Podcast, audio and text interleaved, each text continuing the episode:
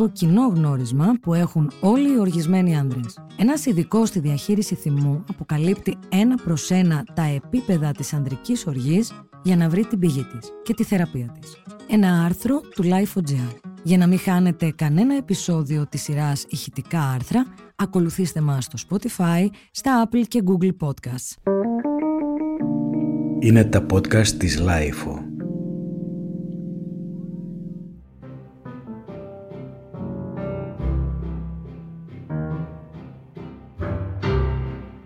Ο Δόκτωρ Τόμας Χάρμπιν δημοσίευσε το θεμελιώδες έργο του Beyond Anger, A Guide for Men, δηλαδή πέρα από το θυμό, ένας οδηγός για άνδρες. Αυτό συνέβη το 2000, τότε που όλοι πιστεύαμε ότι ζούσαμε σε μια απλούστερη εποχή.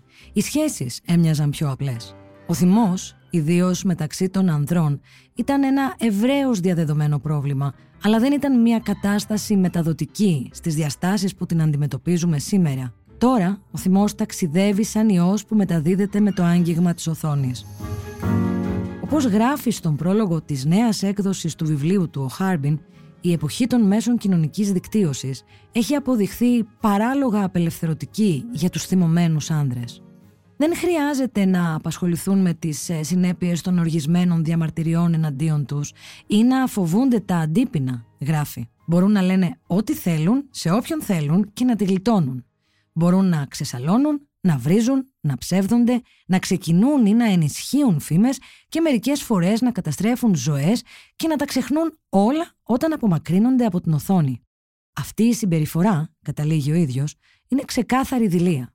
Ω κλινικός ψυχίατρος που εργάζεται στη Βόρεια Καρολίνα, ο Δόκτωρ Χάρμπιν δουλεύει εδώ και δεκαετίες με άνδρες που αντιμετωπίζουν πρόβλημα διαχείρισης θυμού όπως και με τις οικογένειές τους, μαθαίνοντάς τους να συμβιβάζονται με τον θυμό τους και να τον ελέγχουν. Σε αυτό το διάστημα κατάφερε να κατανοήσει πλήρως τις διαφορετικές εκφάνσεις του θυμού. Από πού προέρχεται, πώς λειτουργεί και πώς οι άνθρωποι μπορούν να τον αντιμετωπίσουν. Ο ίδιος, όταν μιλά για την ανδρική οργή, ξέρει πώς να μιλήσει με σαφήνεια. Πώς να εξηγήσεις στους άνδρες τον τρόπο με τον οποίο οφείλουν να διαχειριστούν τον θυμό τους, που σήμερα κάνει σαφώς αισθητή την παρουσία του; Αξίζει όμως να σταθούμε στο πώς περιγράφει ο ίδιος τον ανδρικό θυμό και τι σκέφτεται γι' αυτόν και τις συνέπειές του. Νομίζω ότι ο ανδρικός θυμός είναι μάλλον σαν τον θυμό όλων μας, μόνο που οι άνδρες τείνουν να τον εκφράζουν διαφορετικά από ότι οι γυναίκες είναι πιο επιθετική σε σωματικό και λεκτικό επίπεδο, αλλά νομίζω ότι σε γενικές γραμμές ο θυμός είναι θυμός. Ξεκίνησα να δουλεύω πάνω στον θυμό σε μια προσπάθεια να αντιμετωπίσω τον δικό μου όταν ήμουν ακόμη νεαρός. Έτσι άρχισα να καταγράφω κάποιες από τις σκέψεις μου. Είμαι κλινικός ψυχολόγος, οπότε ασχολούμενος με άνδρες ασθενείς, με αντίστοιχα θέματα, ήθελα να τους δώσω κάτι να διαβάσουν Εκείνη την εποχή δεν υπήρχαν κατάλληλα βιβλία, οπότε άρχισα να γράφω μερικά σκόρπια κεφάλαια που στην πορεία αποφάσισα να συγκεντρώσω σε ένα βιβλίο. Όμως, κατά πόσο έχουν αλλάξει οι αντιλήψεις για τον θυμό ή η προσέγγιση του και με ποιον τρόπο στο πέρασμα του χρόνου; Ο Χάρμπιν έχει μια ενδιαφέρουσα απάντηση.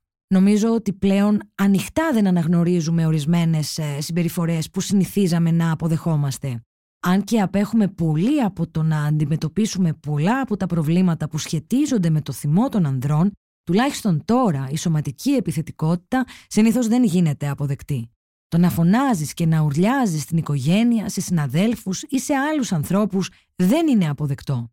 Έτσι, νομίζω ότι η αποδοχή πολλών παραδοσιακών ανδρικών συμπεριφορών σχετιζόμενων με τον θυμό όλο και λιγοστεύει, εξηγεί ο κλινικός ψυχολόγος και συγγραφέας.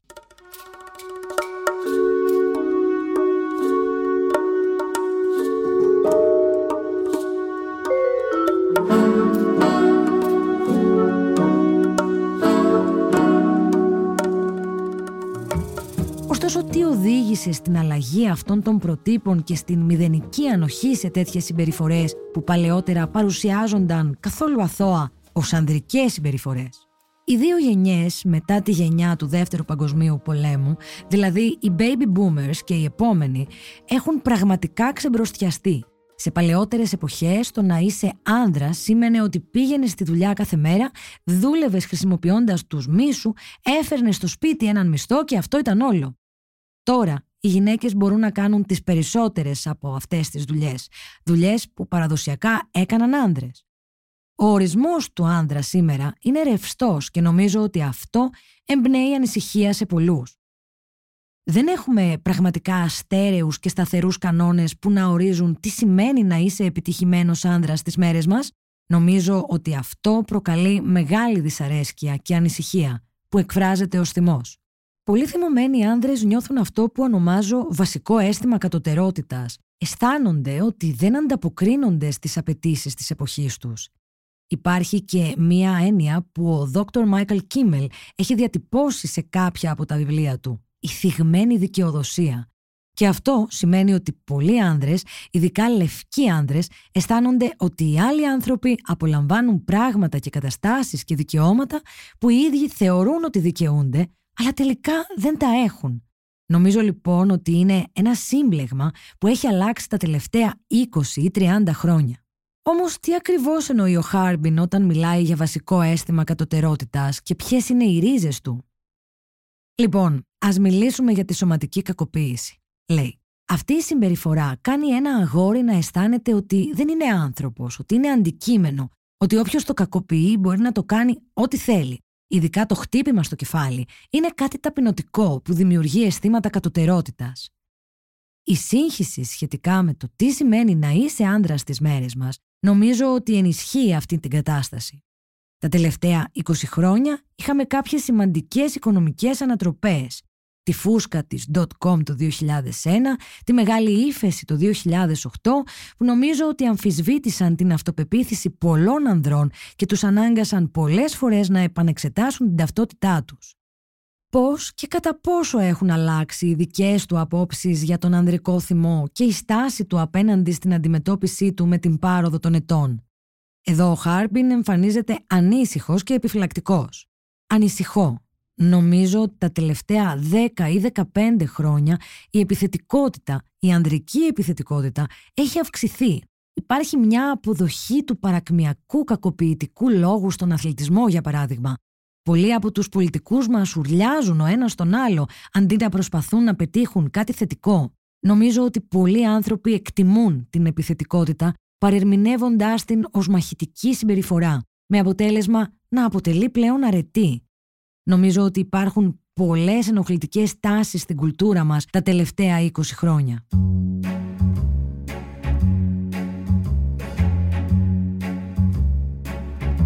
Πώς βλέπει όμως ο ίδιος το γεγονός ότι η ανδρική επιθετικότητα είναι σχεδόν σε καθημερινή βάση στις ειδήσει, ότι οι κινήματα όπως τα Proud Boys και όλο αυτό το επιθετικό κομμάτι της alt-right προβάλλονται στα μέσα κοινωνικής δικτύωσης; Τι έχει μάθει από τους ασθενείς του που προσπαθούν να διαχειριστούν την επιθετικότητά τους έχοντας να αντιμετωπίσουν και όλα αυτά τα αρνητικά πρότυπα στη δημόσια σφαίρα; Νομίζω ότι ο απόϊχος όλων αυτών των στρεβλών μηνυμάτων έχει συμβάλει τα μέγιστα ώστε να επιδεινωθεί η κατάσταση και να διαιωνιστεί το πρόβλημα του ανδρικού θυμού. Οι άνδρες μπορούν να μπουν στο διαδίκτυο και να βρουν χιλιάδες άλλους άνδρες εξίσου θυμωμένους και να ανακυκλώνουν όλη αυτή την κατάσταση. Νομίζω ότι η ευγένεια και η κοινή λογική έχουν συρρυκνωθεί στις τελευταίες δύο γενιές και πιστεύω ότι θα ήταν λάθος να κατηγορήσετε εξ ολοκλήρου τα μέσα κοινωνικής δικτύωσης γι' αυτό. Ωστόσο πιστεύω ότι ενισχύουν αυτή την δυσάρεστη κατάσταση. Παλιότερα, αν θέλατε να συγκεντρώσετε μία ομάδα ανθρώπων για να διαμαρτυρηθούν για κάτι, έπρεπε να κάνετε κάποια τηλεφωνική ή ταχυδρομική επαφή, έπρεπε να κανονίσετε πού θα βρεθείτε. Και τώρα οι άνθρωποι μπορούν με μερικά κλικ απλώς να συνδεθούν με χιλιάδες άλλους που είναι εξίσου θυμωμένοι μαζί τους. Και το ερώτημα παραμένει. Τι μπορούν λοιπόν να κάνουν οι γονείς όταν συνειδητοποιούν ότι τα παιδιά τους αντιμετωπίζουν προβλήματα διαχείρισης θυμού; Νομίζω ότι πρέπει να υπάρχει αυτό που λέμε σταθερή πειθαρχία. Με αυτό δεν εννοώ την τιμωρία, αλλά ότι πρέπει να υπάρχει όριο. Για μένα ο αδελφός μου είναι ο σχεδόν τέλειος πατέρας όσον αφορά την εκπαίδευση των παιδιών του. Έλεγε «Περιμένω από εσένα το τάδε. Αν δεν το κάνεις, θα συμβεί το χ. Αν το κάνεις, θα συμβεί το ψ. Και μετά τηρούσε ακριβώς τον κανόνα που είχε θέσει στα παιδιά του. Σπάνια χρειάστηκε να υψώσει τη φωνή του, επειδή οι κόρες του ήξεραν τι θα συνέβαινε σε κάθε περίπτωση. Πιστεύω λοιπόν ότι η σταθερή πειθαρχία είναι ένας καλός τρόπος για να μεγαλώσετε παιδιά που δεν είναι θυμωμένα. Σε γενικές γραμμές, νομίζω ότι όταν οι γονείς χτυπούν τα παιδιά τους, τα μαθαίνουν ότι αυτός είναι ο τρόπος επίλυσης των προβλημάτων. Πιστεύω λοιπόν ότι πρέπει να μην δίνετε έμφαση στη σωματική τιμωρία και ότι τα παιδιά πρέπει να γνωρίζουν ποιοι είναι οι κανόνες και τι θα συμβεί αν δεν τους ακολουθήσουν.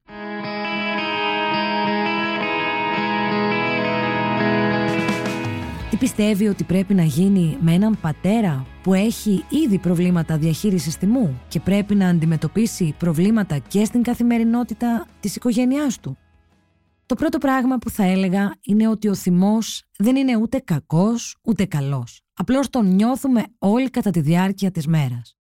Και υπάρχει για συγκεκριμένους λόγους εκεί.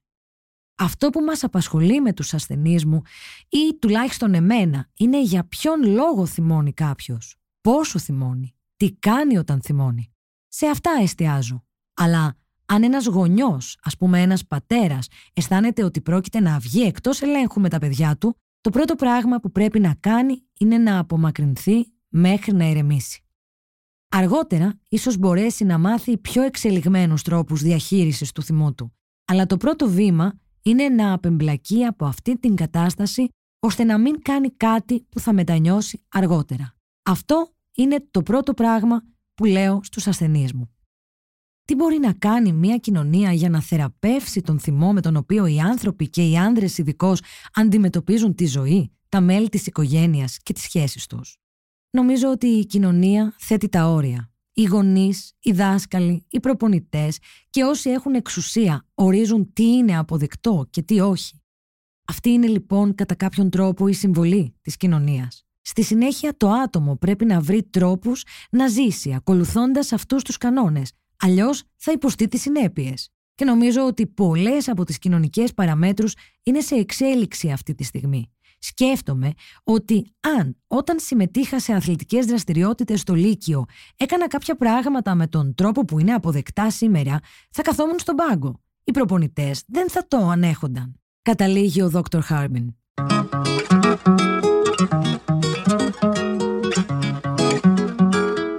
Ήταν ένα άρθρο του Life.gr.